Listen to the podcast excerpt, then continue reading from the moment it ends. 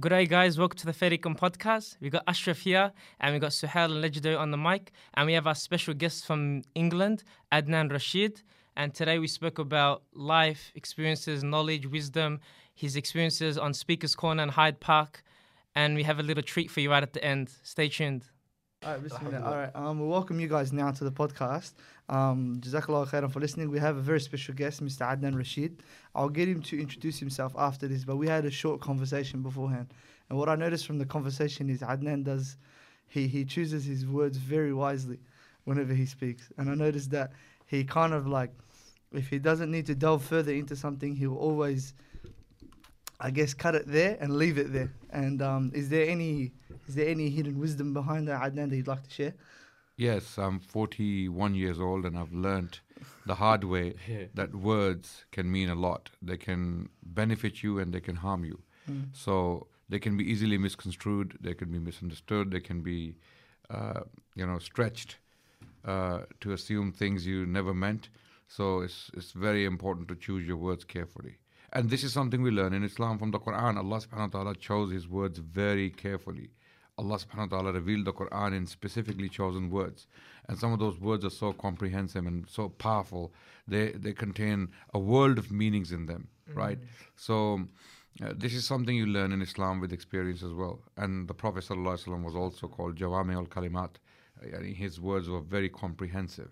Allah had blessed him with that. So the language was very important for him. So this is something with age. Uh, I'm 41, so um, I've been talking. I've been talking for the last um, nearly 20 years. Uh, I've been a public speaker on and off, and uh, made many mistakes. And I've learned from my mistakes, and I've learned how to control my emotions when I'm speaking, and I've learned how to control my language, and I'm still learning. It's a, it's a it's a long journey, and you continue to learn until the day you die. This is what I believe in. Yeah. How did you learn that? Because me, personally speaking, public speaking is not a strong suit. hmm and I do let the emotions like I feed off the energy of the room. So I see like everyone just watching me, and I'm like, oh, am I doing bad? And then I make a mistake. I might go red. I might, you know, get nervous. My leg starts twitching a bit. So what are things? Because 20 year journey and it's never ending. What are things that helped you that can help other people? Public speaking, basically, what you need to do is the the basic rule in public speaking is that you control your content and your emotions and your words. You do not let people uh, influence you in that, because if people from the crowd influence you into that, then you can easily fall uh, into errors. And it has happened to me as well in the Yeah. past, where when you are speaking, someone heckles you or someone says something uh, stupid to you, and then you react to it, and then uh, the whole point is lost. The point you're trying to make or the message you're trying to convey is completely compromised because of that one glitch. So you have to be very careful. You have to control your emotions. You have to control your words. You have to control um, the crowd in an indirect way. You, when you are speaking publicly, you are the teacher. Okay, it's, it, it has nothing to do with arrogance or pride. It's not that. It is a, a skill you need to um, master. When you are speaking to the crowd, uh, your voice, uh, your emotions, your confidence, everything, uh, everything plays a role. So you need to be very confident. Uh, you need to pretend that there is no one in front of you when you're speaking, so that your confidence is not compromised. You know, so it's a number of things. It's a, it's a number of things. I've learned it with uh, with with um, with experience. I haven't read any particular books on public speaking. So there are many books. Yeah. Because even like precision in speech, that's Yeah. something that is experienced. Like there is ways to be more conscious when you do speak, Hmm. but precision in speech and being, becoming more articulate and intelligent when you are speaking about certain things, it's something you can read about. Yes, it is possible, but you can't always be good at it because you need you need some some um, Like some practice. elements. You Mm. need some elements. practice. Uh, practice is one thing, but you need knowledge. Mm. Okay, if you don't have information in your mind, you can't convey it. There's Mm. nothing to convey. You will be waffling. You will be saying all sorts of Yeah, things. waffling. So you have to have information in your mind, and information is knowledge. Okay, so you accumulate knowledge. You read books, uh, and that helps you answer questions. Uh, that helps you convey messages clearly, uh, that builds your vocabulary, that builds your confidence in general. Knowledge is power. It's power. It can be used for good, it can be used for bad. So, mm, knowledgeable people are the most influential people in human history. This is how it's been, right? Even generals and kings were influenced by knowledgeable people. Uh, kings and generals and uh, rulers or emperors in the past, even politicians today, they have advisors. And who are these advisors? These advisors are knowledgeable people. They know their fields, they know politics, they know history, they know law, uh, they know uh, how societies work. All these things are very important. So, knowledge is absolutely crucial. It is an absolute must uh, for any public speaker. If you're public speaking, and you don't have knowledge and you don't have anything to share with people, you will lose your importance very time, very soon. Not that you're doing it for importance, but if you really want to influence the world in a positive way, then you must read. You have to read. You have to continue building your uh, knowledge. especially like in like in our day and age like the digital world where everything's run by how much knowledge you got like how how powerful a country is not about like how big their armies are it's not back in like 600 years ago where your army size said how big and powerful you are in the world it's more about what you know you know within the click of a button you can create like create like a mob that can destroy the world I mean, like a fake it till you make it type. Is that what you're saying? So, like the the power of Mm-hmm. You mean you mean days? the media, the use of media nowadays? not in terms of like knowledge like i don't know even like during history and all that kind of stuff going from world war to world world war one to world war two Yeah. People were starting to become because you had the old type of fighting where it was how you saw your enemy and all that kind of stuff Yeah. where slowly it was about what information you accumulated Hmm. and all that kind of stuff like the world was rapidly changed from sending a tweet sending a message like it'll take one month for a writer then Hmm. it went from sending an owl to a mail and then now within the click of a button Hmm. how fast you can do that Yes, absolutely. And I think knowledge and how it is conveyed are two very important aspects of human development. And they have to be neutralized, they have to be used in a very careful fashion. Uh, because knowledge can sometimes be misunderstood or misconstrued or mis, you know, uh, conveyed in a way which is not beneficial or even harmful. For example, um, um, Rwandan genocide. Rwanda uh, went through a genocide in, nine, in the early 1990s, 1994 to be precise. Uh, over a million people were killed within three months. And this happened uh, through a radio station. Uh, some people spread hate uh, through this radio station and they were dehumanizing the other group. So there were two tribes, Tu- Hutus and Tutsis. And Hutus uh, were spreading hate against Tutsi, Tutsis on uh, this radio channel, and they were calling them cockroaches, and they dehumanized them complete, completely. And people who were listening to these radio programs, they were pumped so much by this hate that they picked up their machetes and they started to commit genocide. And over a million people were killed in 1994 So uh, because of a radio uh, Yeah. broadcast. Okay, uh, so you have to be very careful with media. You have to be very careful with your knowledge uh, and the information you're conveying. Sometimes it's not even knowledge what you're conveying through your media um, strength. It's not even knowledge. It's it's possibly outright lies and and hate and bigotry. So there has to be a balance between knowledge and how it is conveyed. It has to be knowledge, it has to be beneficial, and it has to be conveyed responsibly. Otherwise, you cause problems in the world. So this is what we as Muslims we have to learn that knowledge is one thing, Yeah. okay, and conveying it is another, right? Because uh, sometimes knowledge can be twisted. Okay, there is something you quote from the Quran or the prophetic tradition, and then you put a twist on it.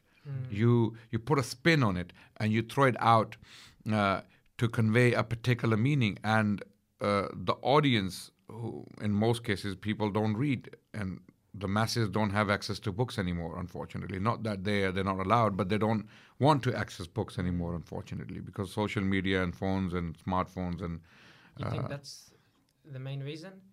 yeah, I think so because it's a, it's, it's a it's a distraction. Smartphones are a distraction. Uh, we are reading a lot. Don't get me wrong. We are re- we are reading a lot, but we, we, we- we are reading rubbish. Yeah. We're reading rubbish. We're reading Facebook posts. We're reading Instagram accounts. We're reading, uh, we're Mm. following our celebrities and their pictures and their lifestyle and Yeah. their where what what restaurant are they going, what clothes are they wearing, wearing uh, what music music uh, event they are attending, what carnivals they're going to, th- things like that. This is what we're reading. We're reading posts. So if you put together all the posts and information we are reading online, it it turns into possibly you know many pages a day. So it's like that um, saying that I think Denzel Washington said recently. If you listen to the news, you're un- you're, you're misinformed, and if you don't, you're uninformed. Yes, thing, yeah. absolutely. Unfortunately, that that is the reality we're, uh, w- we are living today. Yeah. Yeah. So the news is predominantly misinforming the masses on many matters. Okay, uh, and it is very controlled, right? Very. For that reason, we have to have as many independent platforms as possible, such as this, such as this one, right? This is your strength. This is your power. Your Yeah. podcast, right? Shout out to Fair Dinkum Podcast. yes, yes, absolutely. But in that sense, wouldn't you say that like um, Got a tick of approval. oh, we had to? Uh, wouldn't you say that sometimes people like nowadays, or well, the way the way that the media shifted to, people are more of they're more eloquent speakers rather than being knowledgeable. Like sometimes the way everything's said in the media is it. I mean, like, like Trump. yeah, well, well, Trump's in advisors, a nutshell, he's like, very Tru- smart the way he speaks. yeah, I wouldn't say Trump's he's, smart, he's but provocative. He- See, the whole point of it is that. no, he's smart. He's Donald- very smart. He's very As smart. a Yeah. businessman, bankrupt, not making money. Making money is is in his DNA. but making money, like the Kardashians' mum, bro. Yeah. She's very, very smart. yeah. Very, very smart human being. Even though she's getting him to do the wrong things or what we deem Mm. immoral, yeah. you got to realize that she's very, very smart. She got exactly what she wanted. She Mm. got the kids to the Yeah, they, they have a focus and they're working towards that focus. Exactly. Basically, some people have this uh, uh, this um, a goal in their life that they want to become rich. They want to make money, and they will make money by any means necessary. Mhm. Yeah, Mm. but So- then is that smart though? Well, But smart, that's being smart is one thing, but Yeah. being wise is another. Exactly. They are not Okay. necessarily wise. Yeah. They are smart. They are intelligent, no Yeah. doubt. Donald Trump is a very intelligent man. If he wasn't intelligent, Yeah. uh, he wouldn't be a successful businessman. 100%. So he was a successful. But uh, w- w- is he morally upright? Is he wise? That's another question altogether. It's, a, it's, a, it's an interesting question. No. But uh, you can be smart Yeah. and and and be immoral at the same time. So smartness doesn't necess- necessarily equal morality. Mm. So you have to make these distinctions, right? Wisdom and um, knowledge are not necessarily the same things. Okay. Okay, knowledge is information Yeah. in in most cases, right? Um, wisdom that comes from how you use that knowledge, what you have learned from that knowledge. Okay, that's very important because some people have knowledge but they don't know how to use it. Mm. They don't know what to do with it. They just convey it. They just put it out as they have learnt it, but they don't know how to implement it, socially speaking, right? So it's very important to apply your knowledge positively. You need to think about it. This is where the philosophers and intellectuals and thinkers come in. They accumulate knowledge and they indulge in it. They co- contemplate on it. They ponder upon it. And when they ponder upon it, they they create their own uh, ideas, right? And those ideas are then influencing people around the world. Some sometimes these ideas are very beneficial. Other times these ideas can cause disasters, catastrophes of a grand scale. So, for that reason, uh, even when we follow ideas, we have to, we have to be very careful, right? Um, so, if we look at the 20th century, for example, uh, the, the the Second World War, it was a war of ideologies, right?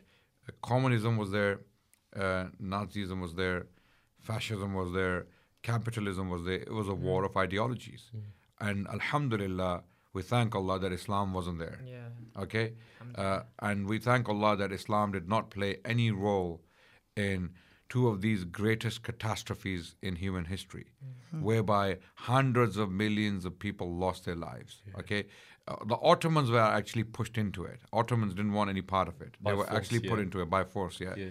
and Can, um, can you develop on that? Like, just give us a brief. How? Which war? Which war was and what happened? The First World War, where um, um, well, one of the Austrian princes was shot dead in Sarajevo in in Bosnia, and that kind of triggered the war. Uh, It had something to do with the alliance, alliances.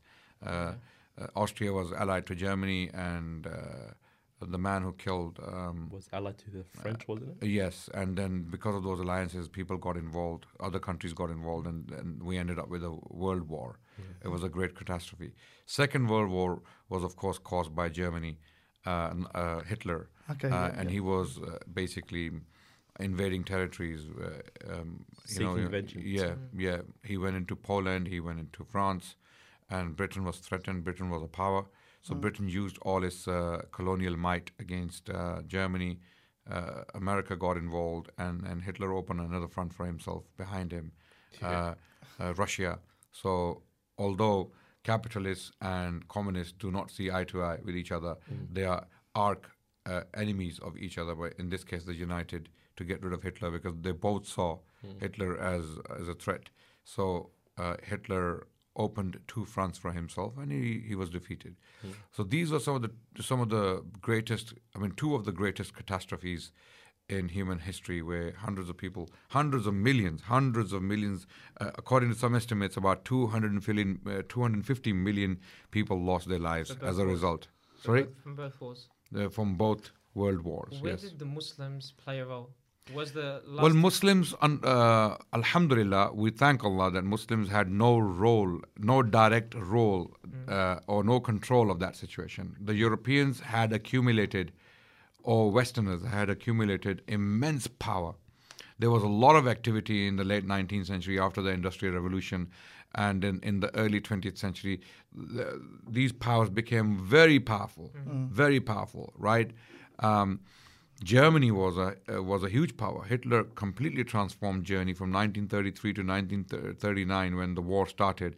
Hitler had done some some absolutely mind blowing uh, um, amount of um, advancement in technology and all that, right? So he was a very dangerous man. He was a very cruel, barbaric man, as we saw later on what he did with the Jewish people during the Holocaust.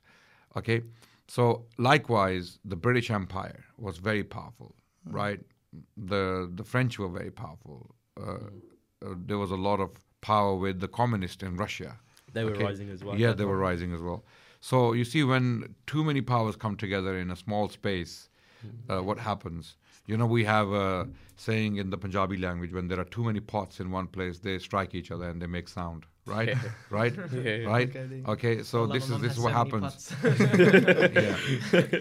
So, I mean, we're getting into too much history, modern history. But Yeah. um, the, the the reason why I'm talking about these things is because of uh, because we, we we need to understand what knowledge is Mm. and what information can do, what technology can do.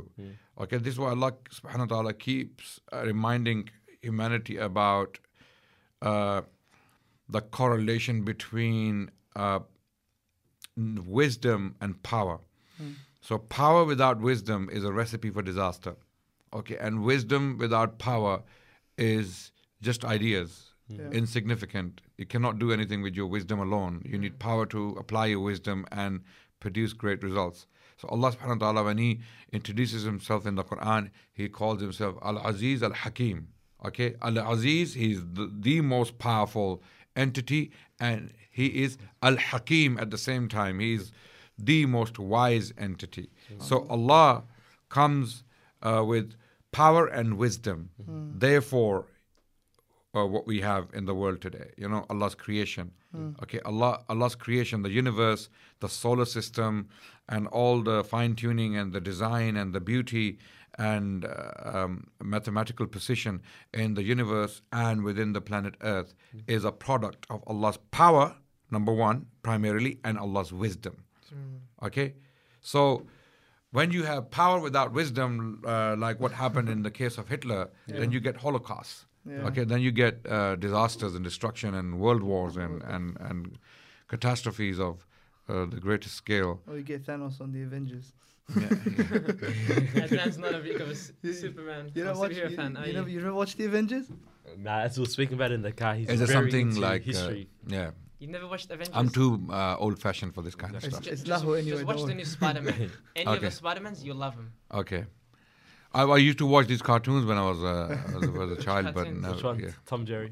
Tom and Jerry was my favorite. yeah, yeah. It was my favorite, seriously, and uh, I think it, it impacted me in ways as well. I became as naughty as uh, as Jerry. Seriously, yeah, yeah. you know. Sometimes the, actually, you know, these these cartoons can influence children to be violent. Yeah.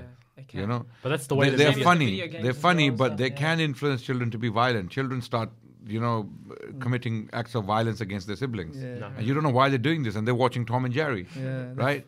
so it's very important for us to to know what we're feeding our children with. Exactly. And now with it, I mean, uh, fortunately, now they don't watch Tom and Jerry, but there is there's worse stuff now out there. It's a weird thing. Yeah, but um, nah, like, But I got a question for you, Adnan. Hmm. Um, what's your experiences like at Spirit, uh, Speaker's Corner in Hyde Park, London?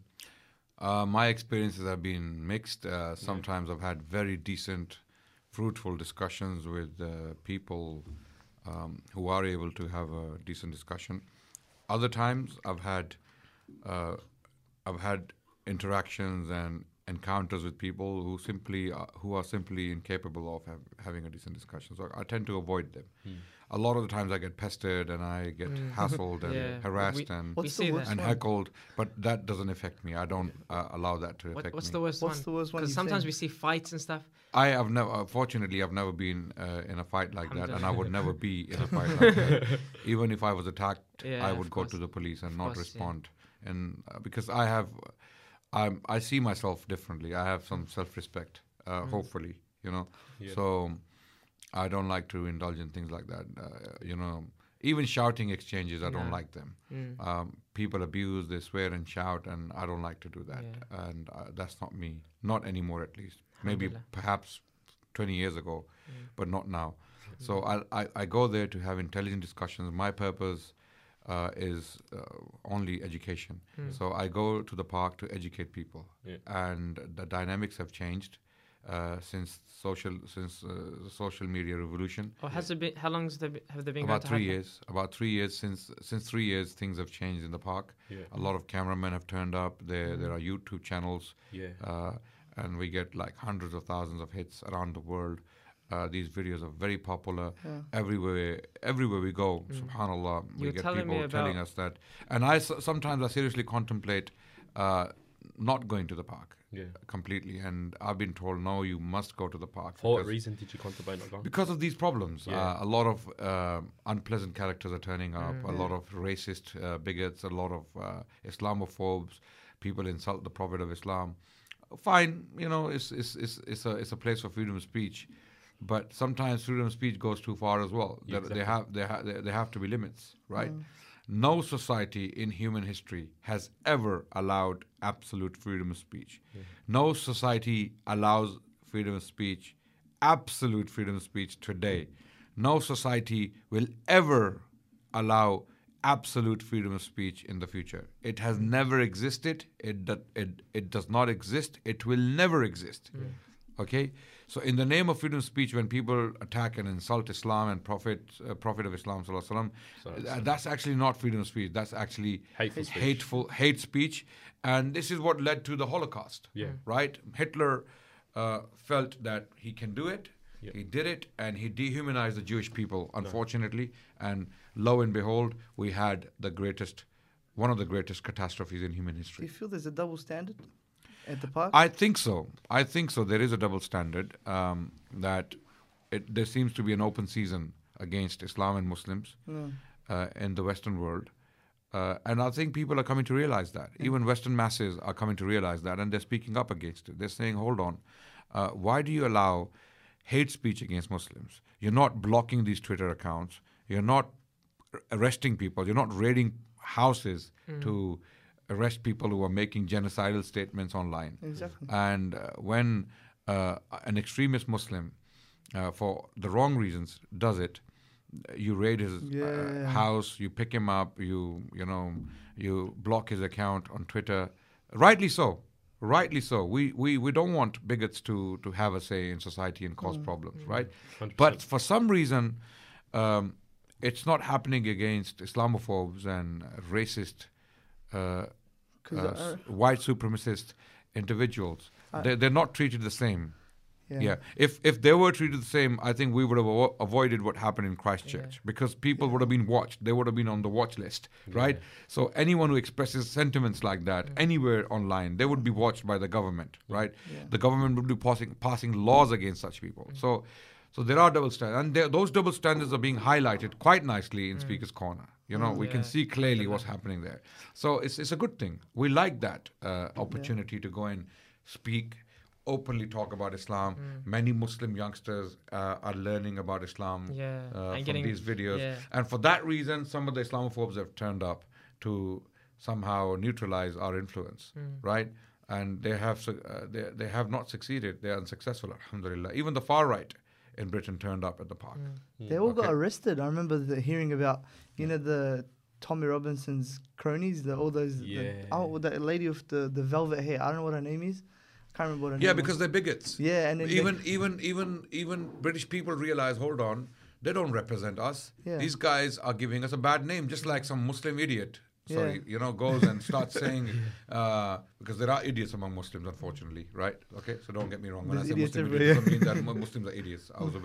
I'm not saying that. I'm saying there are idiots among. Uh, within the Muslim community, unfortunately, and they say a lot of unpleasant, stupid things, Yeah. right? Hmm. Uh, they don't represent us. We have a lot of intelligent people around the Muslim world and within the West, uh, in Western countries.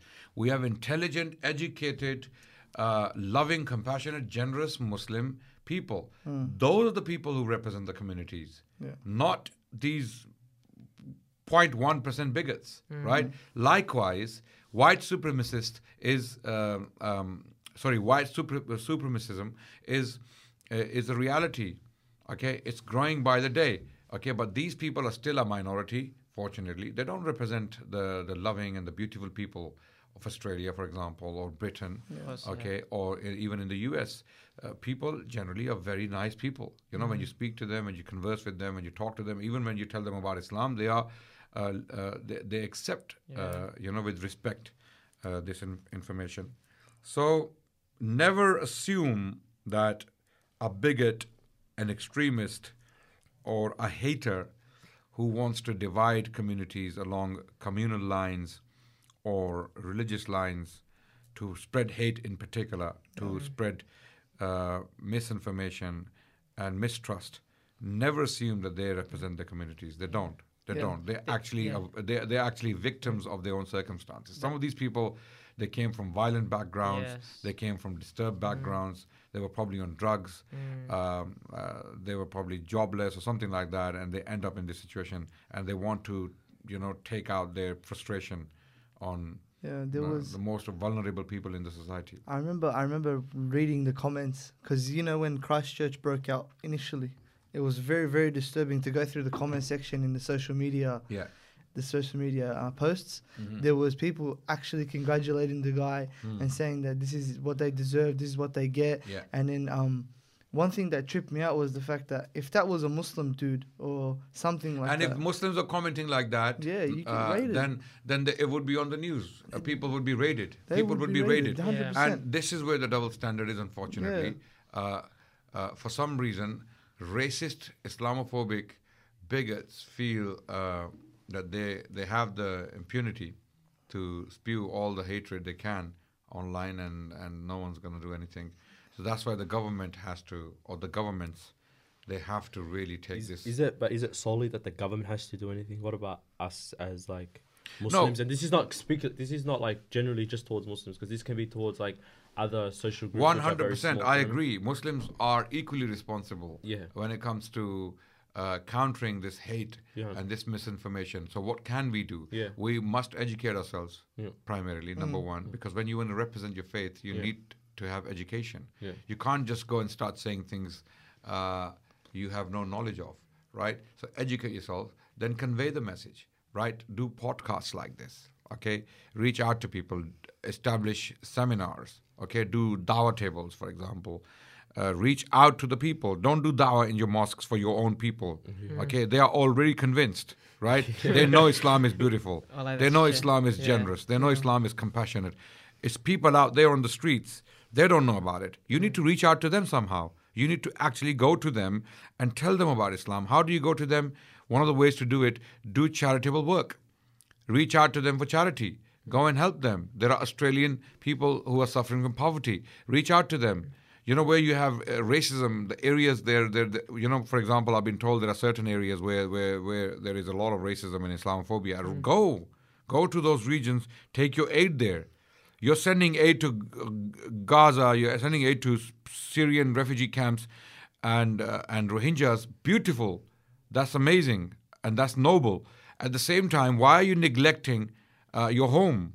This is where you live, right? So imagine if you have people starving in your in your house, right? And there are people on the street who are begging, right? So what you do is you pick up the food, right?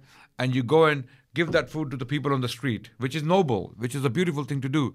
But people at home in your living room and in your bedroom and uh, they they're also asking for food and you don't you don't do anything for them. This is this is absurd. This is uh, completely absurd. So i want the muslims to wake up and start doing work at home. Australia britain america canada. Reach out to the people. Go to them. Ask them do you need anything? Can i help you?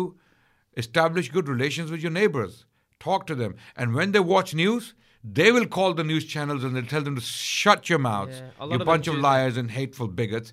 These muslims are not like that. Why are you using the word muslim in your news channel when you say the muslim terrorist? How is he a muslim? Because my neighbor is also a muslim. He's not a terrorist. So why are you using the term muslim when you call some terrorist a muslim terrorist? Right? So this is why um, we need to come out and show our neighbors, our friends, our colleagues at work that we are a very loving and compassionate people. Otherwise, you're in trouble. You need to get out of your cocoons. You need to get out of your mosques. Okay, start doing some social work. Okay, there is poverty, there is drug abuse, there is alcohol uh, abuse. Uh, there, there are single mothers out there. There are orphans. I'm pretty sure who are uh, short of food and clothing. Reach out to them, man. Okay, and we can't be selfish and say no. We will only help Muslims. No, who who said that? Who ever taught you that? You help everyone. You go out, you help humanity because Allah has made you the mercy for the worlds, right?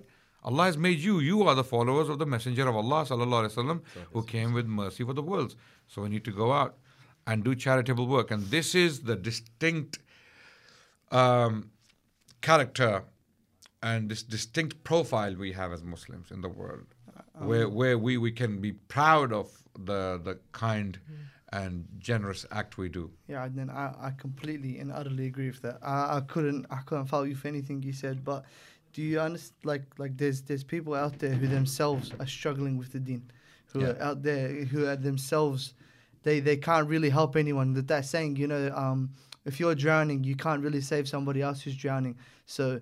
Um, I just wanted to like maybe put that across as well. So like, if there's any word of advice you have for those who are actually in that same situation, Right. who are actually feeling, you know what, like I'm feeling this spiritual numbness. I'm feeling this. I'm feeling that um whatever I do, regardless of how I do it or when I do it, it's incorrect. Your, your spirit, I, I believe you're feeling that spiritual numbness is because uh, you're not feeding your uh, your heart. You're not feeding your faith. Your faith needs to be fed. Okay, if you don't indulge in your uh, uh, in your beliefs by committing actions, then of course your faith is going to die because it's not it's not real faith. Real faith, real belief is when you act upon it. Okay, you feel that your faith is dead. It's not really doing anything. I'm not feeling it. It's, you're not feeling it because you're not practicing it. You need to get out and start. For example, I'll give you one small example. Just for one day, just for one day, any day of your life, decide that today I'm going to smile at everyone. Today, how much how much effort does that take? Nothing. How much effort does it take to stretch a few muscles of your face? Nothing, right? So this this this is an experiment I want everyone to do. So so you see how when you practice your faith, how it affects your uh, well-being, how it affects your happiness in life, generally speaking, right? Choose a day, let's say first of November 2019. Let's say that, okay, and say I'm gonna smile at everyone today, everyone, everyone, right? And I'm gonna do it for the sake of Allah.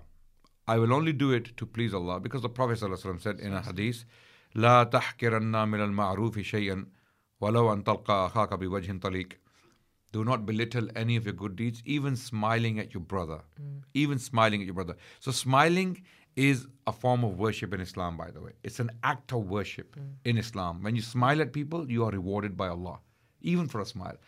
So, smile from the sun up to the sundown, right, for that day, and see how you feel at the end of the day. Mm. You will feel a difference in your character. You will feel that there is some kind of light in you. You will feel that there is an achievement. You will feel that you have achieved something. Your faith will come back to life. It will be revived. So I believe Iman only means something when it's practiced, when it is shown practically, even in minor things. Hmm. Sometimes people think Iman means establishing a government. Yeah. Iman means changing the political landscape of the world. Iman means talking about global geopolitical events you cannot influence in any way. And you know Iman means c- cursing one of the leaders in the world you don't like for doing kada wa kada. Yeah. Okay? This is not what Iman requires. Iman requires you smiling at your parents, you being upright and kind to your children, you being nice to your parents, you influencing events around you where you can have influence. Mm. This is what you will be asked about on the day of judgment. Allah will not ask you what happened uh, uh, in, for example, Canada. Allah will not ask you about what's happening in the Middle East. Allah will not ask you about that because you have no direct influence there. You have no power to change anything there. What you do have power to change is your house, your personal living, your neighbors, your community, your uh, region where you live in, uh, establish events to, for example, do soup kitchens, reach out to the poor people, uh, provide counseling for drug addicts, some kind of rehabilitation, provide food and shelter and clothing for the poor, uh, regardless of faith and, uh, and color. Regardless of faith and cover, color, that's where you can have influence. And once you start to influence your uh, society like that, then you can become someone potentially in the future who may be able to uh, may be able to uh, influence global events. It is very possible. It is very possible. So, iman is true. Iman is when it's practiced, when it's actually put into action. This is a random question, but how's your experience been in Australia compared to like that of the, the UK? Uh, UK is where I live, and uh, for obvious reasons, I have an attachment. Yeah. I love Britain. It's a beautiful country, beautiful people, very nice people. The British people, generally speaking, and uh, uh, very kind and compassionate people. Yeah. and I love uh, many things about Britain. You know, so I have a very strong attachment to Britain. I've been there for the for the last 22 years. Yeah. But coming to Australia for the first time, I have been very impressed. I have loved Australia. I mean, I, I've, I've fallen in love with Australia. I was in Perth, and uh, I visited some places. I went to this small island off the coast of Perth called Rottnest, and Yep, it was yep. it was an amazing place, man. Subhanallah, I, I was completely blown away From the beauty and the scenery? from the beau- beauty and the scenery. And I, s- I came across, I saw a whale. I saw a whale for the first time in my life. I I've was never like seen a whale like at right. the beach anything. Okay. And um, I mean, just I happened to be there Yeah. uh, uh, with one of the brothers in Perth. May Allah bless him. His name is uh, Hamid. Shout out to Hamid. Sorry? Shout out to Hamid. Yes, yes. Shout out to Hamid. Yes, yes. And uh, he was taking good care of me. And uh, we were uh, visiting this island, and we just went to the tower. There's a tower. There's a like Yeah. like a like Lighthouse. a lighthouse. So, and when we standing there, and, and and we saw something in the sea, and it was, and these were whales, and I said, "Are these whales or dolphins?" Said, "Whales." oh my god, that was like, uh, oh my god, I've never seen, I've never seen anything like that. A big thing. Okay. Then we had those uh, little little animals on this island. Uh, apparently, these animals are only found on this little island in the world.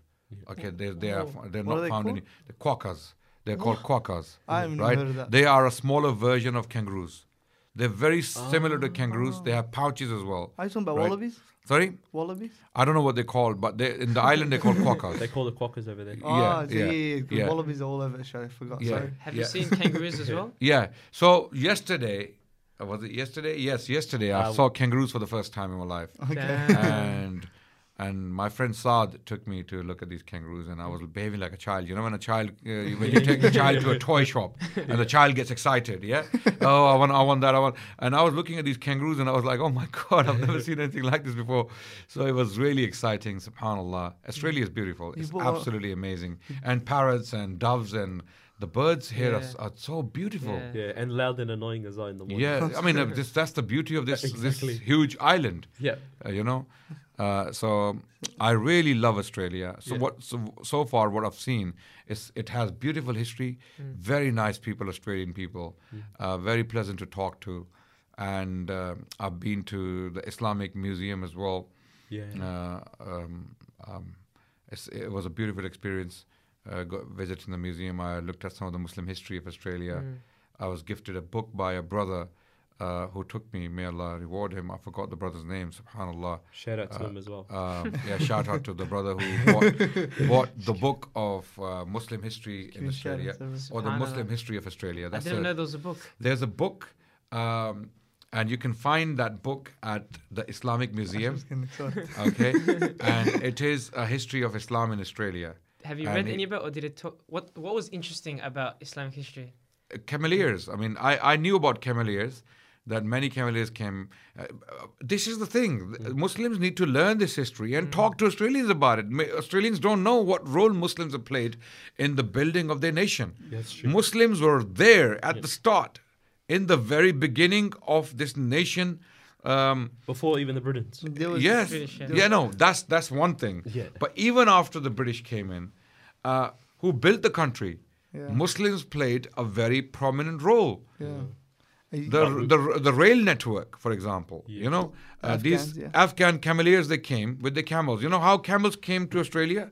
Now they're they they are seen as a pest in Australia. Are they camels? These camels camels, in yeah. they I were brought. know I've those never seen camels. No, these are Pakistani camels. They actually came from Pakistan. Shout They were Pakistan. brought from the Pakistani, current day Pakistan, basically. At that time, it was India, a joint united India, when the British were governing. So these cameliers were expert cameliers, of course. They knew how to operate camels. Yeah. So they were brought with their camels to Australia to do this work, right? And uh, obviously, the work was done. Uh, and the camels were not needed anymore, so they were just simply released into the desert, into the outback, and they breeded and they breeded and they breeded. Now they have They have a large population. of yeah, they camels have a huge population, and they have become a pest for a lot of farmers. Subhanallah. and um, there was a documentary I was watching on Al Jazeera English uh, a while back, um, whereby a Qatari um, businessman who loves camels and who who breeds camels, and sometimes camels can be worth millions of dollars. They are red camels. Uh, red? No, no. This is the time of the prophet. That- you're, you're talking about the time of the prophet. There was, paint a, the camel there was a particular type of camel which is called red camel, but now they have different types of camels, um, and some of these camels can be worth like a million dollars or possibly more Wow. Why are they so valuable? Because they have some special features about them. That's the Arabs, the those who love camels, they know why they. So this Qatari businessman, he came to Australia and he saw some camels shot dead in the outback because they are um, A pest. a pest, and uh, the government uh, allows uh, farmers to, to do that because sometimes they do destroy crops. So this Qatari businessman was completely devastated when he saw dead camels. He said, "Why don't we do something with them, like Yeah. a meat industry or something like that? You know, instead of." And that's a good idea. But this is how, this is where the Muslim history comes in. Hmm. Camel came with those cameliers, hmm. right? So you, the Muslim youth of Australia, you need to actually start waking up and start reading your history in Australia Subhanallah. before you start to read history of Islam elsewhere. And we have to, we have to know the Muslim civilization. We need to know what role Muslims have played globally in the global intellectual development of humans. Okay, what Muslim, what role did Muslims play? Muslims were right at the heart of it. Uh, what we call the Western civilization, or even uh, the European Renaissance, the Renaissance period, where the Europeans actually discovered Greek philosophy and they revived uh, science, as primitive as it may be at the time, because science has moved on quite a lot from the Renaissance period. But uh, whatever they had of science then was, in um, a large extent, taken from Muslims directly from Spain, from Sicily, from the Middle East. Muslims had produced immense works on science, on philosophy, on poetry, on literature. Muslims are the most bookly people in the world. We were the best book collectors, book, book producers. There were factories producing books in the Muslim world, not print, print printing factories. I'm talking about book production was a huge business. Book binding was an art.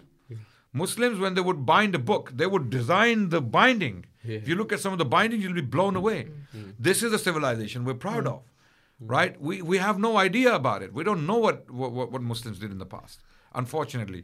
Because a lot of the Muslim youth are actually interested in the fields, respective fields of, um, you know, study uh, to go and get jobs.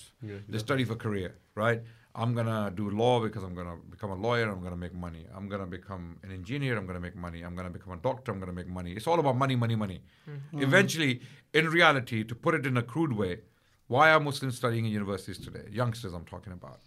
They have a career-driven uh, focus on education, which is completely misplaced.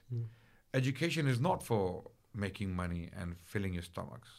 You, you can fill your stomach anywhere. You can, you can, you can do any small business and uh, you can make money, right? You don't need necessarily education to make money, okay? Because there are some of the biggest tycoons in the world. They have no education, right? Uh, I believe Donald Trump is highly un- un- uneducated. He's not very educated man. Uh, how do I know that? Uh, The way he speaks. Yeah. Okay. Uh, he's not very. He's, I mean, maybe he has a degree or something like that. I don't know his credentials, but he's not very educated. But he has made a lot of money, Yeah. right? Bill Gates. I don't know if he has a P- PhD or anything like that. Okay.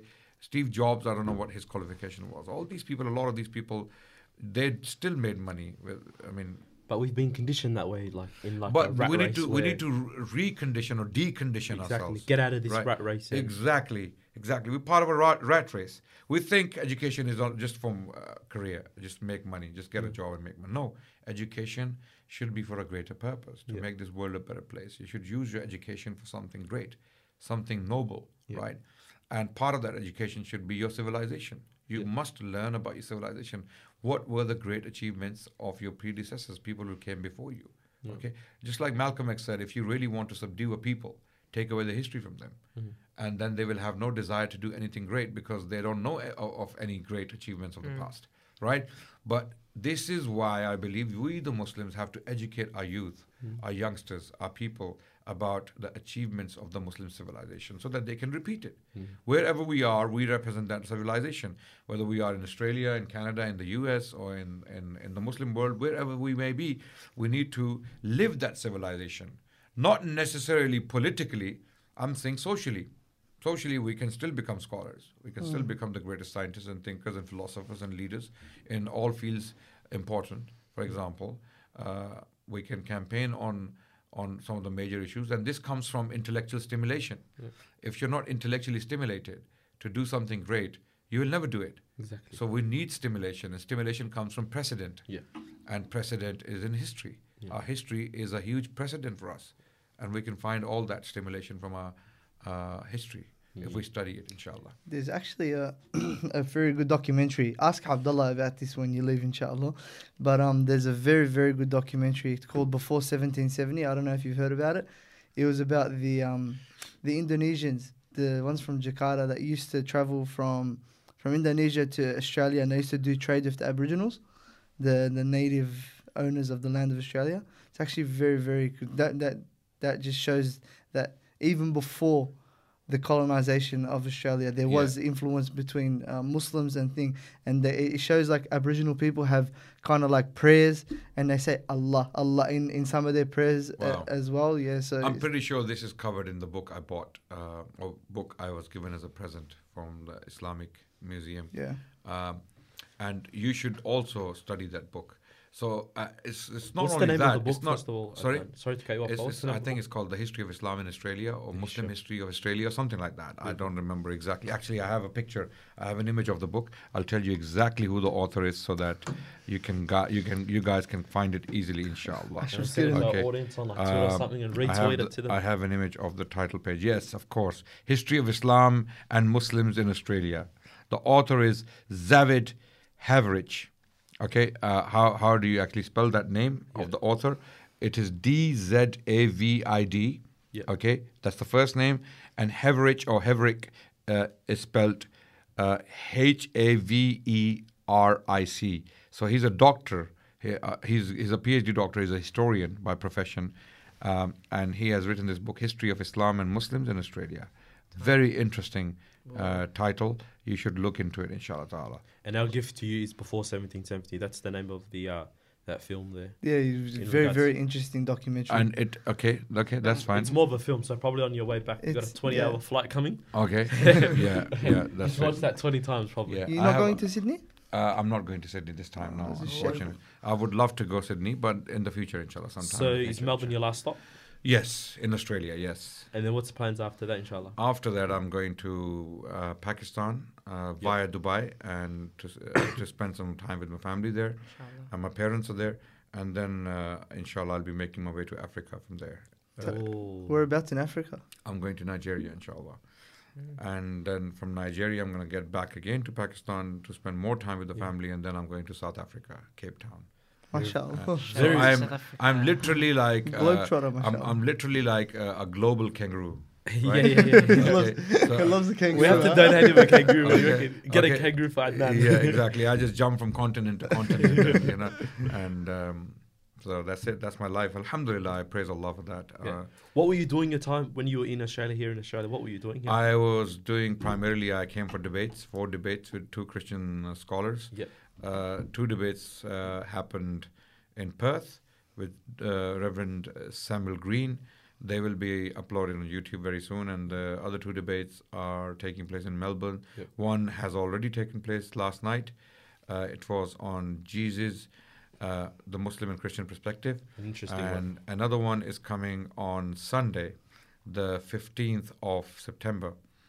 And um, that is on Prophet Muhammad sallallahu alaihi wasallam, Sallallahu alaihi uh, a Christian and Muslim perspective. Yeah. Christian you- perspective on Prophet Muhammad. Yes. That would be interesting. Yes. Did you get any of the reverends to convert to Islam? You can't always get people to convert to Islam, and uh, that's not the purpose of the debates anyway. The purpose of the debates is to defend your position against uh, any criticism for that matter, and uh, um, obviously possibly show the weakness of the other position. So that's the purpose of the debate. And sometimes, if people, having watched these debates, are convinced of a particular position to be true, then they can accept it. It's their Mm. choice. But we don't really push for that Mm. in Yeah. debates. Hidayah comes from Allah. You just do your part. Absolutely, absolutely. We just put the information out there. If it makes sense, people are welcome to accept whatever they want. Yeah, people think most of the time that like when you're debating, it's all about I'm right. I have to tell that person how it is Mm. and try getting him to get my answer. Mm. But like like when I've listened to debates and all that kind of stuff, like from how I first like known of you was Mm. like on Speakers Corner. Yeah. And the issues that they speak on Speakers Corner, the good thing about it, going back to Speakers Corner, is issues that are not presented in communities like Muslim communities. in the mosques or All that the kind of imams stuff. don't really discuss yeah. those.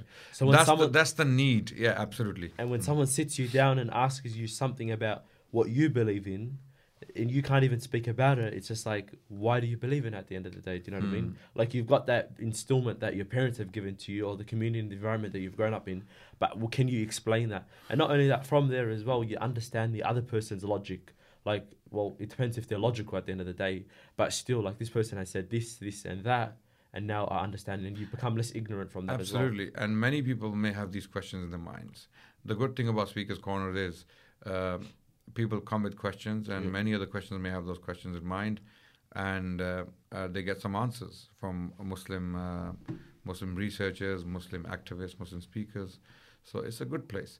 What What's your take on Speaker's Corner? Do you think we should continue with Speaker's Corner activity, or sh- shall we kind of? Uh, Flipped it around. Give- Flipped it around on Yeah. us. I actually want to hear his perspective on Melbourne, like us Like, ah, if we and stuff, require it yeah. here. Yeah. Do you Yeah. reckon, do, do you think that there should be one here in Melbourne? Wait, before, I, uh, I, uh, because the problem is to have a place like that. Uh, we don't know whether it, it would be successful, as successful as what we have in Speakers Corner in London, because that's a uh, that's a 150 years old tradition. Mm. Speakers Corner is uh, is 150 years. yeah 150 years old. Yes, Isn't there only two places that ha- in the world? Like, isn't there one in New York that has a similar? I don't think so. No, Similar no, place. They No. just have random people There's- yelling. Speakers, Speakers Corner is the only place in the world I am aware of. Yeah, it's Uh, very like, unique. Like location-based Sunday afternoon, it's known. Let's Sorry? do one in Flagstaff That Gardens. it's confirmed. Everyone knows every Sunday. Everyone knows Hyde every Park. Sunday, uh, Hyde Park, Speakers Corner, people Crazy. will come and they will talk about all sorts of things.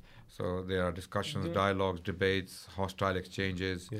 Uh, no violence is allowed because police is there. There's heavy pre- Yeah. presence of police. Mm. So when there's violence, that people get arrested and they and be warned. No violence is allowed there. It's not welcome. We don't. we never welcome violence. We We tell Muslims who, who are short tempered to just go away. Mm. I know. We tell Ash- them just go away. Don't come to this place if you if you don't have the ability to have a decent. I mean, Yeah. not even a decent discussion. If you don't have the ability to tolerate insults. Yeah. Mm. Um, not that we encourage that, but uh, if you don't have the ability to, to ability to tolerate, just just go away. Yeah. Leave. I know. Um, like we've asked for your So, so so what's your take on Speakers Corner? What do you think we should continue? I'll, I'll say my take, and I also want to hear Ashraf's take because Hmm. Ashraf. So for me personally, I've watched it on YouTube, and I find it interesting. So it's well, certain debates at the end of the day because Mhm. they go for an hour, and sometimes it's just yelling, yelling, yelling. Yes. But there are some certain debates which actually like me personally when I'm listening to wait, it's not about.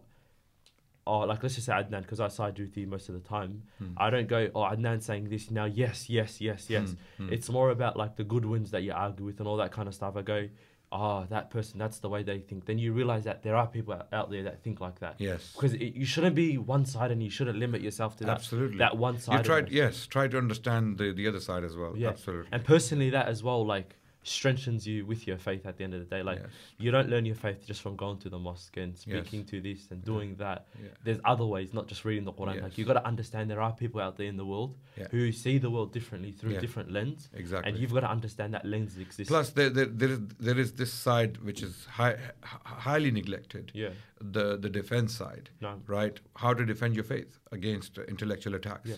So, if someone intellectually attacks your faith, how do you defend against it? For example, the Prophet of Islam, sallallahu alaihi wasallam, people raise this question a lot that he married a nine years old girl. So, by that virtue, he is uh, he's an immoral man uh, by our standards today, right? This question is thrown out very often. We have answered it. We have answered it in Speaker's Corner. We, I have done a lecture, nearly two hours lecture on YouTube. You can watch it. Uh, age of Aisha, uh, a historical perspective. We believe the Prophet ﷺ, for his age, for his times, he did exactly what people were doing, right? They would wait for girls to reach puberty. Puberty was determined by menstruation and sometimes physical ability. When when young girls started to show signs of womanhood, okay, uh, physiology, uh, sorry, physiologically or Yeah. um, yeah, physiologically, No. when they showed signs of um, womanhood, those societies considered them ready for marriage. Of course, that's changed today. We don't do that today. We don't have to do that today. A lot of the people say, "Oh no, he's your role model. He's uh, you. He still stands as a role model for you. You have to do it." No, we don't have to do that today. He's the one taught us to be vigilant about your circumstances. The Prophet of Islam taught us to be careful about the feelings and the sentiments of the people you live with and the times you live in. For example, he said, "Oh Aisha, if it was not for your people, I would have brought the door of the Kaaba down." Hmm. Right? He wanted to bring the door of the Kaaba down to earth. It is now seven feet tall, right? The door, right? It's seven feet high. So he said, No, I would bring it down if it was not for your people.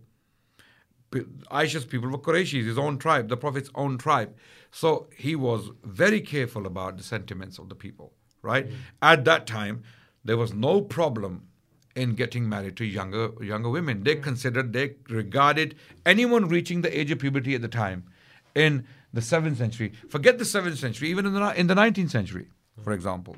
So we have these discussions in the park and elsewhere to highlight these things so that people can learn th- about these responses. For example, there was an English law in the 19th century, 1867 to be precise, right? Uh, William Blackstone's commentaries on the English law, right? This work was published. Um, and in that book, it clearly states that marriageable age for girls is seven in Britain, legally. Not 1867. We're talking about 18. Forget about the 7th century. You're talking about the 7th century, right? We're talking about the 19th century. There were states in the US, in the South, uh, where the age of consent, which means the marriageable age was 10. Today, you would never be able to imagine that, right? Hmm. Today, if that happened, you would be thinking, whoa, What's going on? hold on, hmm. hold on. What, what are you guys doing? This is madness, right? Yeah. Okay? But that was completely normal in these American states. Yeah. in the 19th century. They didn't think like you. They were conditioned differently. Their life expectancy was short. Women would die in childbirth, like in their 20s, in their in the teenage, or possibly in the 30s, right? So these are a lot of things we we discuss in Speaker's Corner. Speaker's Corner uh, Corner is special for that reason because a lot of these ideas come out there. A lot of answers uh, are given to the Muslim youngsters who may not have answers to these questions. They, these these topics are not necessarily discussed in uh, in mosques. Yeah. So this is how we contextualize human history. That to apply a 21st century standard um, of normality to a 7th century personality or even uh, a 19th century personality for that matter is anachronism. In in uh, social studies or uh, study of history, this term is used. Anachronism, anachronism means when you apply a, a, a modern standard on an early age, to judge them by your standards. This, this doesn't work like that. Their circumstances, their moral um, values, uh, how they see, how they saw uh, society and uh, each other was completely different to the way we see things. Complete, absolutely. If you were living in the 19th century, uh, somewhere in Britain, for example, Yeah. you would be shocked to see some of the things. You would be shocked If, how if Oh, we thought about it from our lens now. yeah. exactly, exactly, absolutely. Yeah. So a lot of these topics are discussed in the park and other things like that, where we can show the world, hold on, the things you're using against the Prophet of Islam, or, for, or against Islam for that matter, uh, these standards are completely mis, you know, misplaced. Even your application of the standard is completely misplaced. It's unfair. It's unjust. And if if you want to use this standard against one person, then let's use it against the entirety of humanity. Then you put everyone in the same basket, and that's extremism, to say the least. It's never going to work. Yes, absolutely. So Ashraf, what's your lens on um, Speaker's Corner? Because he's actually physically been there, going to the park, London, Hmm. um, and his experience. What's your thoughts, Ashraf? Mine's pretty different because I was like the same as you. When I used to listen, I would obviously benefit. I used to like Adnan. I used to listen to a lot of the um, Muslim speakers and hear the debates and used to side with them. But then a lot of the time, I used to hear a lot of yelling, a lot of yelling. Yeah. And I see brothers akhlaq, and I'm like, oh, you know. And me coming from like, I, I wouldn't react like that. I wouldn't react like that. But when you're in a certain situation and there's 20 cameras on you and 20 brothers around you, and then everyone's questioning you, obviously emotions get the best of you. Absolutely, yes. Mm, It but- happens. It happens to me so many times. Yeah. I, this is why a lot of people advise me to kind of possibly stay away because I'm Mm. seen as more. I'm I'm I'm, A- a I'm more of an older. emotional debater. I, I'm I'm older and uh, yeah. The only thing is, if you do 90% khair and 10% is questionable, you look at the khair. Yes. Something you said to me is, because when I was looking at it, I was like, oh, why is it, why are people still going when all they do is argue and doesn't go anywhere? Hmm. That's my perspective. I'm like, oh, you're not proving the other person wrong. They're not becoming Muslim. But you said it's not about the person you're debating in front of you. Because sometimes it is, like you said, to open their mind, open your mind, learn new things. But it's the listeners that are listening and saying, oh, okay, that's actually a good point. I might look more into Islam. I might, because a lot of non-Muslims might listen, listen to it as well. Absolutely, absolutely. This the purpose of discussions and debates is not to convince your interlocutor.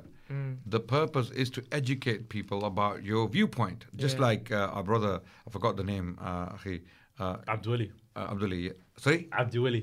Abdul Wali. Legendary. legendary, legendary Abdul Wali. Just like Abdul Wali pointed out uh, that um, the people they get to know your arguments, mm.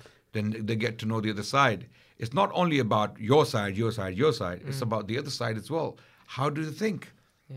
Why do they think like that? What's driving that mm-hmm. thinking? So you need to do something about it. This is how you get to know people's viewpoint. Mm. And that's very important. And wallahi, believe me, we the feedback we get is absolutely amazing. I mean, I never thought that something like Speaker's Corner, as raw as it is, we call it the UFC of Dawah, right? Yeah, it's Uh, that co- it's that yeah, competitive. I've yeah, seen no that. Rules, no yeah. rules.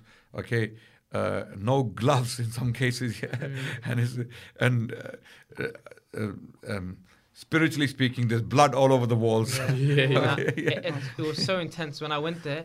I just you you feel the tension. Yeah. You hear everyone screaming. You see people putting on signs and like non-Muslims and Muslims just having signs. And t- I heard Yeah. I heard a lot of Muslims like something you said is about people recording.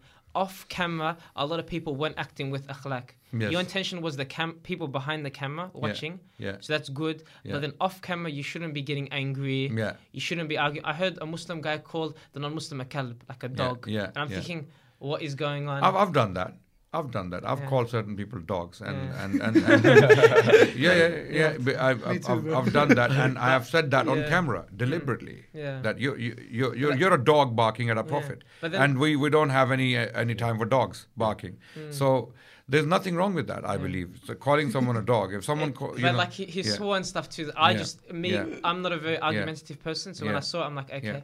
So I got to have like a little debate with someone, and Yeah. I got to speak to some of the non-Muslims too. But even like the akhlaq of debating, yeah. I didn't see much of it there. Yeah, I understand. Yeah. I agree. I agree. Uh, um, like, for example, even if you call someone a dog, I think it has to be done gracefully, right?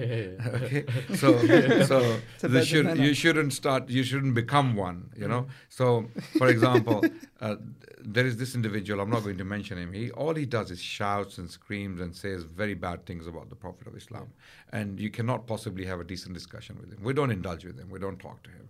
So once he was like coming into my face and saying that- that all these things, and I said, "You "Look, you- you're you're like a you're a dog barking at a prophet. I have no time for you. I mean, you can bark. I can I cannot stop you from barking, but I have no time for you. So I left him. So there, sometimes we have to, you know, that's the nature of the mm. place. You're not necessarily going to people and swearing and shouting at them. I don't do that. I don't do mm. that. And I- other I- languages, because Yeah. they don't understand that. Yeah. It's a difference of you calling someone a dog whose face they Yeah. understands, Yeah. or you swearing in another language, Yeah. which Yeah. is Yeah. that's only your. there's There, there was another yeah. incident, funny incident. One of these cameramen uh, in the park, uh, sometimes he's sometimes he drinks so much that you can actually smell the booze on him, right? Yeah. And he was getting too close to me, and then because of his, I think he was drunk and he was behaving, he was misbehaving.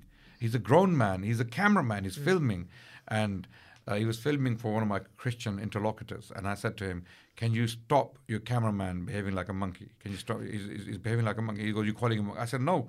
If he's behaving, I'm just I'm just trying to Describing compare him. right? so sometimes it's funny to have these discussions. You know, you can be funny. You Yeah. can be sometimes um, you know you can be seen as. Um, you know these discussions the reason why they are so interesting is because they are very raw they're not planned Yeah. emotions come out the true yourself Yeah. comes out And you know? that's that's Yeah. that's real life debating. yeah If I'm having a debate with you right now, yeah we can't say, okay, you say this point, I say this point, you say this point. Yeah. It has to be natural. Yes. And especially with your faith, your religion, something you've grown up upon, it's emotions involved. You're like disrespecting my prophet. You're saying I'm wrong. yeah Like a lot of people do get angry, and that's normal. yes yes absolutely Yeah. But what's your thoughts on like um? Because also from that you get controversies on Muslims arguing with Muslims over certain little things and all that kind of stuff. I don't tend to get involved in that. Yeah. I, I think it's unfortunate in a place like that where you're there to clarify or demystify the, the image of Islam and you start arguing with each other. I don't think that should be done.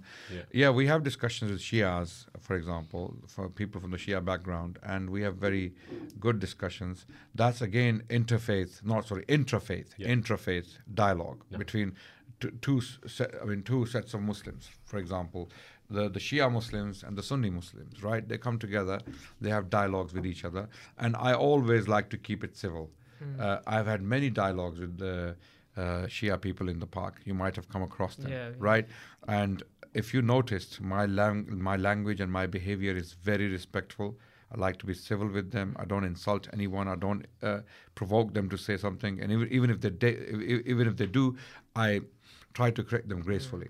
So I think those dialogues go a long way. I've had Shia people approach me and thank me for those dialogues. Wallahi, seriously. At once I was at Heathrow Airport when I landed there, and a guy came running to me and he goes, "Oh, you're Nan Rashid.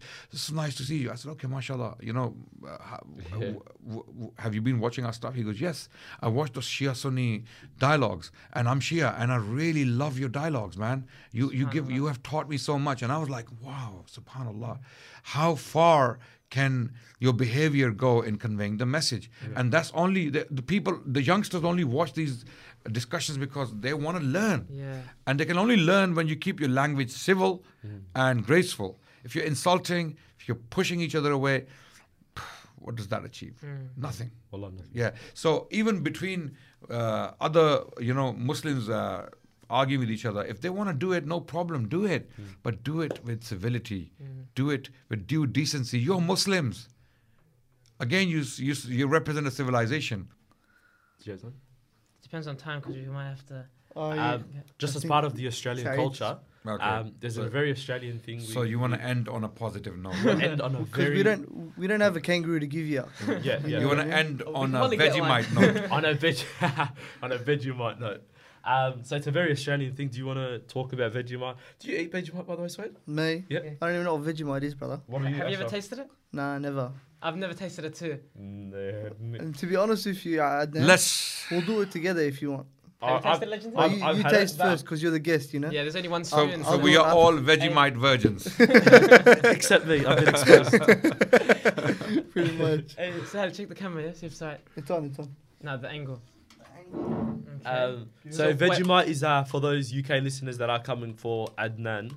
Um, is a very Australian culture. So what we do is 8 a.m. in the morning just before school, or back when we used to go to school. Uh, we'll chuck it on a little toast, heat it up. Who's, who's we? Who's we? You talk for yourself, bro. You're not that old, Suhail. nah, bro. um, and then yeah, so it's a pretty much a. So am I going to now it looks like Nutella, experiment? but don't let it fool you. You might Don't sniff it. Don't sniff it. Don't sniff it. So how do you eat it? You- Ah, man, this smells like medicine. Bismillah, Bismillah. Okay, let's see what happens. Oh, I reckon I'll just let you know right now. That's a lot. That's a lot. That's a lot. Seriously. In okay. fact- So shall I? Show us how much you got now. Beautiful. That's, That's- that should be good. Is that a lot? Are you sure? Yeah. I, I think a little more. Bismillah. Ya Allah. Ya Allah, forgive me for all my sins. Honest opinion, what's your thoughts on it? Wow. L- let us sit in for a bit. Shut oh man, Can you do us a favor when you do go back to Oh. the UK? Take that exact same bottle with you. this is strong. And you're going to do this with your kids. Do it with your kids as well. Me. Please do not give that bottle to anyone. Are you sure this is food? Hey, we're gonna stay Vegemite. Wow. virgin. I'm so done. this let me let me let me let me let me tell you something about it. Yeah. What does it taste like? It looks like um, Nutella. that grease you put on, you know, machines and wheels. and I'm pretty sure it tastes like. Oh my god, You gotta give it to It's- Musa. it's bitter, man. Oh, you gotta give it to Musa Right. for Who's you gonna, got who's all gonna try it next? Uh, you guys have to do it as well now. Come on, you made it. You made me do it. Okay, let's do this. Ah, Bismillah. take, you can take it from there. This is the other side. Yeah, if you want. Oh, Bismillah, Bismillah. that was strong. Can I So, water? brother, brother, yeah, drink from brother Adnan just Oh, tried got? Vegemite. Drink this. I've never had it. As, yeah, drink Bismillah. I've never had it as well. I'm gonna try it and then Suhail, inshallah.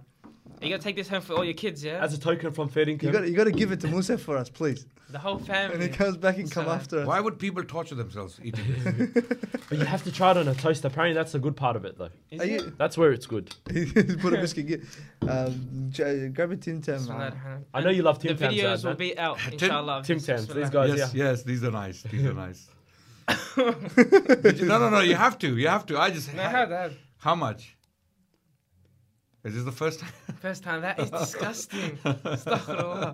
Have you had it? I've loved it. I've, Oh, you've I, liked I, it. I, no, astaghfirullah, I'm not gonna lie. I don't like it, but still, I can bear it. I'm surprised it, s- it sells, man. Yeah, it does. It does. It's, it's Australian very- staple, Quite legendary. very popular. Huh? Quite oh, very- is legendary doing it. V- very, very. what is it made of?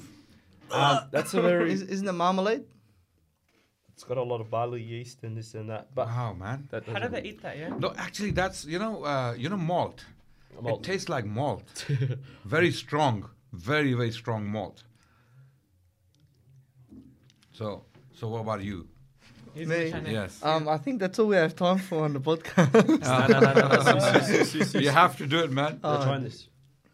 I've never actually had it ever, ever. ever. Same. I don't know why I've never had it. This same bottle though, Adnan, you're taking it home with uh, with you. This one? Okay. Yeah, and you're not giving it to anyone. okay. And Musa. Musa, no, not anyone on the way until you get to the UK. Give it to the little ones Okay. and Musa as well. Um, and keep the bottle. Let it rot in your house if you don't finish it Are you Vegemite. potting? Am I really doing this? by force. I'll do everything for clout. Yeah. That's a phenomenon, man. Mm. Hmm? It does hit, and it's got an aftertaste, doesn't it? Do you like it? Oh yeah. I don't know. I think it's one of those things you have to grow to. You know, you have to mm. you have to grow to like it. You it. gotta fake it till you make it. So you gotta lie to yourself that it tastes good. There's there's a Malaysian fruit called durian or something like that. Yeah. Oh, the one that, That- stinks. Yeah, Yeah. that has similar kind of effect, and people say that you hate it the first time, and then you start Then you, you you start get, to you get accustomed to it. So it might be one of those things that you hate it. You in can the get used to anything. Yeah. Why- So especially from a young age, if you just Why does anyone eat that? Yeah, It's like- same. it's Yeah, like Butter and cheese. yeah. I reckon it's the Uh, bread. uh. I reckon it's the bread that cheese? cancels it out. No, Like don't worry about bread that cancels it. out. People Break- have it on bread. Listen, Allah gave us so much food, and so much. Eat something that's good. Yeah, why would someone make that and, And feed force them? themselves. But but again, I'm pretty sure there are millions of people out there who love it, Yeah. and the fact that it's being uh, manufactured and for over nearly uh, 100 We should manufacture our own Fair Dinkum one. so fair I, I don't think mark. anything like that exists anywhere in the world. It's Nah, probably it's very something Australian. Australian. You reckon we should get a sponsorship after this? Muslim? I don't think it's going to succeed. I'm, I'm pretty sure it's not going to succeed in uh, other countries because Oh, they, they have a very light taste. This is a very strong thing, you know. Mm. Okay, I think we should. We should Uh, end wrap it from it up, there. Yeah. Um, inshallah, when us Fair Dinkum boys head down to the UK, um, we will meet you then, inshallah. Inshallah. Um, we'll see the debate at fair, uh, what do you call it, Speaker's Corner. Um, but for those who are not listening, uh, Adnan Rashid in the building. Um, and yeah, we're out. Fair Dinkum. Take care. Remember to follow us on Instagram, Twitter, Facebook at Fair That's Dinkum Pod. inshallah. The plug going. Inshallah. Thank you very much for coming, Adnan. Thank you. Alhamdulillah Rabbil Alameen.